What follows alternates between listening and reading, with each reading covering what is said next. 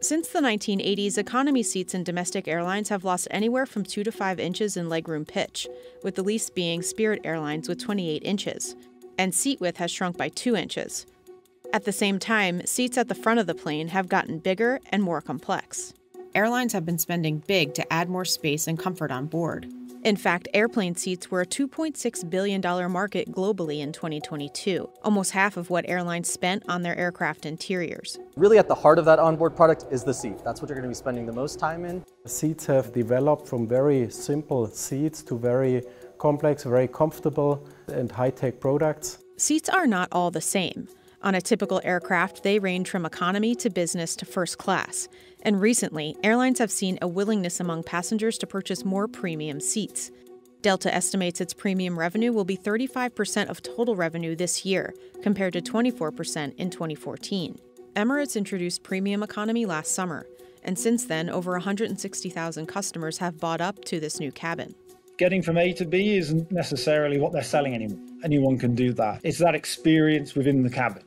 Competition is heating up as airlines upgrade their cabins and design new premium seats with doors, privacy wings, wireless charging, even showers to win over customers.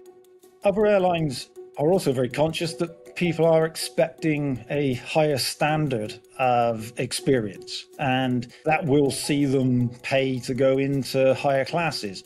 Premium economy seats cost more to make, but bring in more revenue for the airline the goal of the airlines is obviously to make money on all of these things and part of that comes from making sure that passengers not only buy the ticket today but also buy it next time they're on board CNBC got an inside look at Recaro's aircraft seating factory to see how seats are made and to find out why they're becoming an increasingly important part of an airline's business.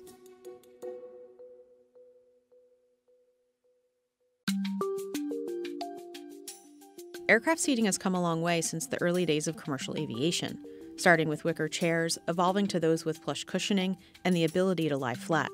Over the last few decades, changing technology and airlines' thin margins have impacted the layout of the cabin and design of seats. There are also rigorous safety requirements like crash and flammability testing, so that seats are certified to fly. They are designed for reliability. They build these things to withstand not just a passenger on them, but a 16G crash test experience.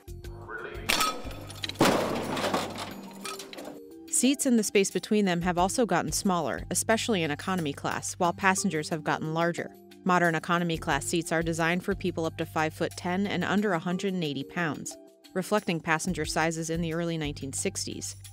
But the average US male is 200 pounds today. There are some manufacturers that are working on ways to squeeze a few more seats in from time to time, but I do think we're starting to get, in some cases, especially for long haul, towards the limits of what's reasonable and what passengers are actually going to be willing to fly. There are some regulations around seat pitch that make it harder to get too much closer together. You have to be able to evacuate the aircraft in a timely manner, and the closer the seats get, the harder that is.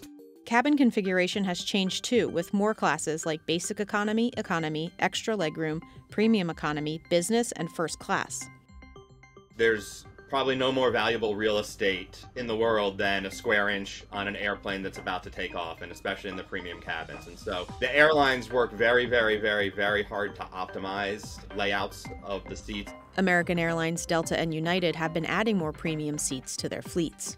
Premium economy is really on the rise, and um, more and more airlines are switching a three class layout to a four class um, layout. Premium economy is often a separate cabin in between business and economy that offers bigger seats for a higher price, with similar amenities, but not quite the lie flat business class experience. Seats vary depending on the route and the airline. Typically, long haul flights offer more legroom and comfort than those on shorter routes. Airlines like Emirates and Etihad sell full suites with closing doors, and some cabins offer access to a shower on board. 20 ish years ago, it was let's get to a flat bed so people can sleep on board. And today, we're starting to talk about more privacy on board, having an opportunity for passengers to sort of cocoon themselves in the cabin and not be interrupted by other passengers or by cabin crew.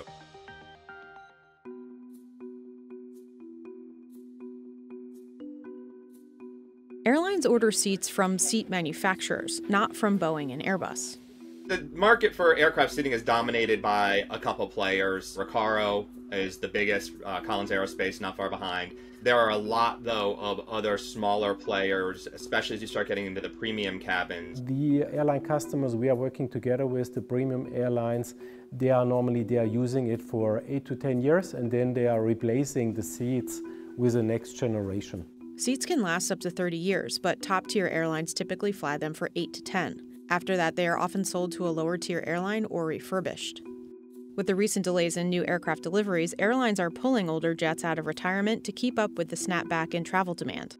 And spending more for a new seat versus a refurbished seat may not make financial sense for the airline. It really is to do with the lift that the airline needs and how do they keep aircraft flying longer, but at the same time being mindful that they wouldn't want to invest too much in an aircraft that's near the end of its life. An airline can have hundreds of planes in its fleet, and with each aircraft needing hundreds of seats, the cost can add up. For example, economy seats cost roughly $2,000 each. A business seat with all the bells and whistles like lying flat can range from 70 to 100,000, bringing the cost for a narrow-body jet with 16 business class seats and 150 in economy to nearly $2 million.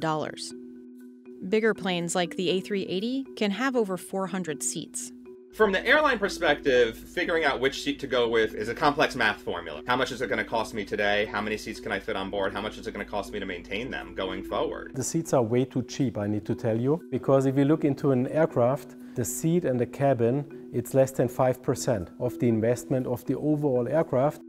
If you're fitting out an A380 with the volume of seats and you've got first class and business class, then you could easily get into tens of millions. If it's an A320 and it's completely fitted out with economy seats, it's in hundreds of thousands. And it, and it very much depends what you're changing. When it comes to designing a new seat, a lot of things come into play, like weight, costs, electronics, type of aircraft, and the route it flies.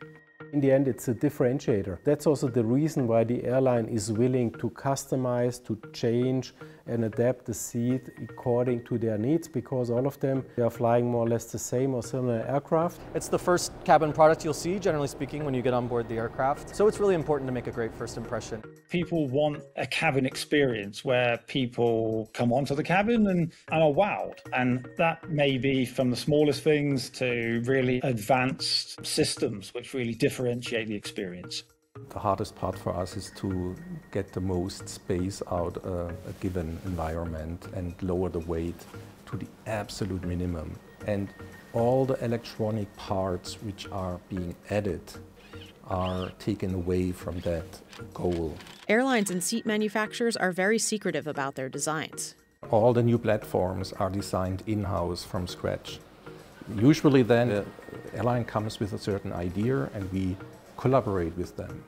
And then we adjust the seats to their needs in terms of uh, trim and finish, colors, textiles, also uh, special features. Designing new seats takes several years.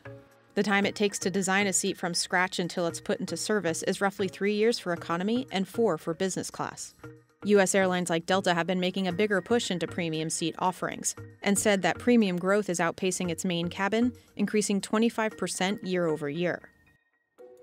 When we decided to embark on this new first class seat, we listened to our customers and they told us that there were four things that were really important to them. Privacy, stowage, productivity, and comfort. So from a privacy perspective, you'll notice we have these great privacy wings that we've added to the seat, as well as a center divider between the seats. In the back of the seat, we have both a personal item stowage as well as a laptop stowage. The new Delta first class seat started rolling out last year on the Airbus A321neo. It's a multi multi million dollar investment. There's 20 of them per aircraft. and we have 155 aircraft on order, so that's that's a big chunk. And we have several programs uh, down the line that will receive this seat as well. There's a trend to more privacy due to the experience of the pandemic. So you, you have more of a cocoon situation, which is, feels better and it's easier to work in. Delta rivals United and JetBlue recently unveiled new first and business class seats with more privacy as well. United plans to offer wireless phone charging and winged headrests. The airline also offers its Polaris product, which are lie flat seats on some domestic routes. JetBlue recently redesigned its Mint class to offer seats with sliding doors. Now, we do still see a demand for things like bars on, on aircrafts. You'll, you'll see that on 380s, the new 777s. I think really what uh, the airlines are trying to get the balance of is how do you give that privacy that you might get from a premium or a first class product and have those social areas such that the customer can pick. When they want to be uh, private, they can be private. Then, when they want to socialize, they can go to social areas.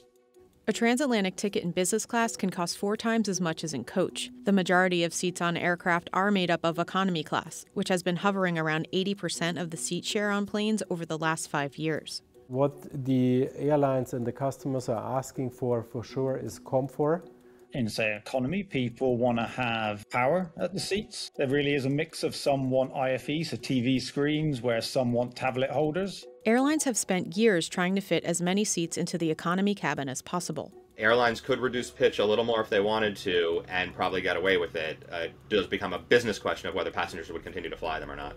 I do think we, we reached the limit and well, we are still working on, on some products where we kind of uh, stretch the physical boundaries. As for standing or stacked seats, that's not something we will see anytime soon. With all the certification requirements, which are there for a good reason, this really also slows down and limits somehow the possibilities for the different opportunities you might have maybe on a bus or on a train. The demand for seats will continue for the foreseeable future as the number of people traveling by air is expected to grow over the next two decades. So much so that an estimated 22,000 new aircraft are needed by the end of 2041 to keep up with demand. With the rebound of the industry, and now the rebound, especially for leisure traveler, is more or less uh, back on a pre-COVID level. Business is lacking behind, but uh, passengers who haven't traveled since quite some time, they are booking normally one higher class. If they have booked before economy, now they are booking premium economy, or if they've flown on premium economy before, now they are very often booking a business class, which means the, the planes are really filled from the front.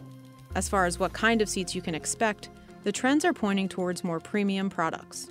I'm starting to see flatbeds rolling out more and more across the A321 XLR or LR families. We're seeing it on some 737 MAX fleet as well, depending on how far the airlines fly and what their sort of target market is. So that is definitely something that is a growing market, and for the airlines that have that almost long haul international service that they're running on single aisle planes, it is going to be a trend for the foreseeable future. It's about how we tune the experience so that when you walk from your house to your car, to the aircraft. It, it's seamless. That's what people want. It's going to be bringing more and more of those features that we see in, in automated homes and advanced cars. More and more of that coming into the aircraft, such that you have what you want when you want it and exactly the way that you want to experience it.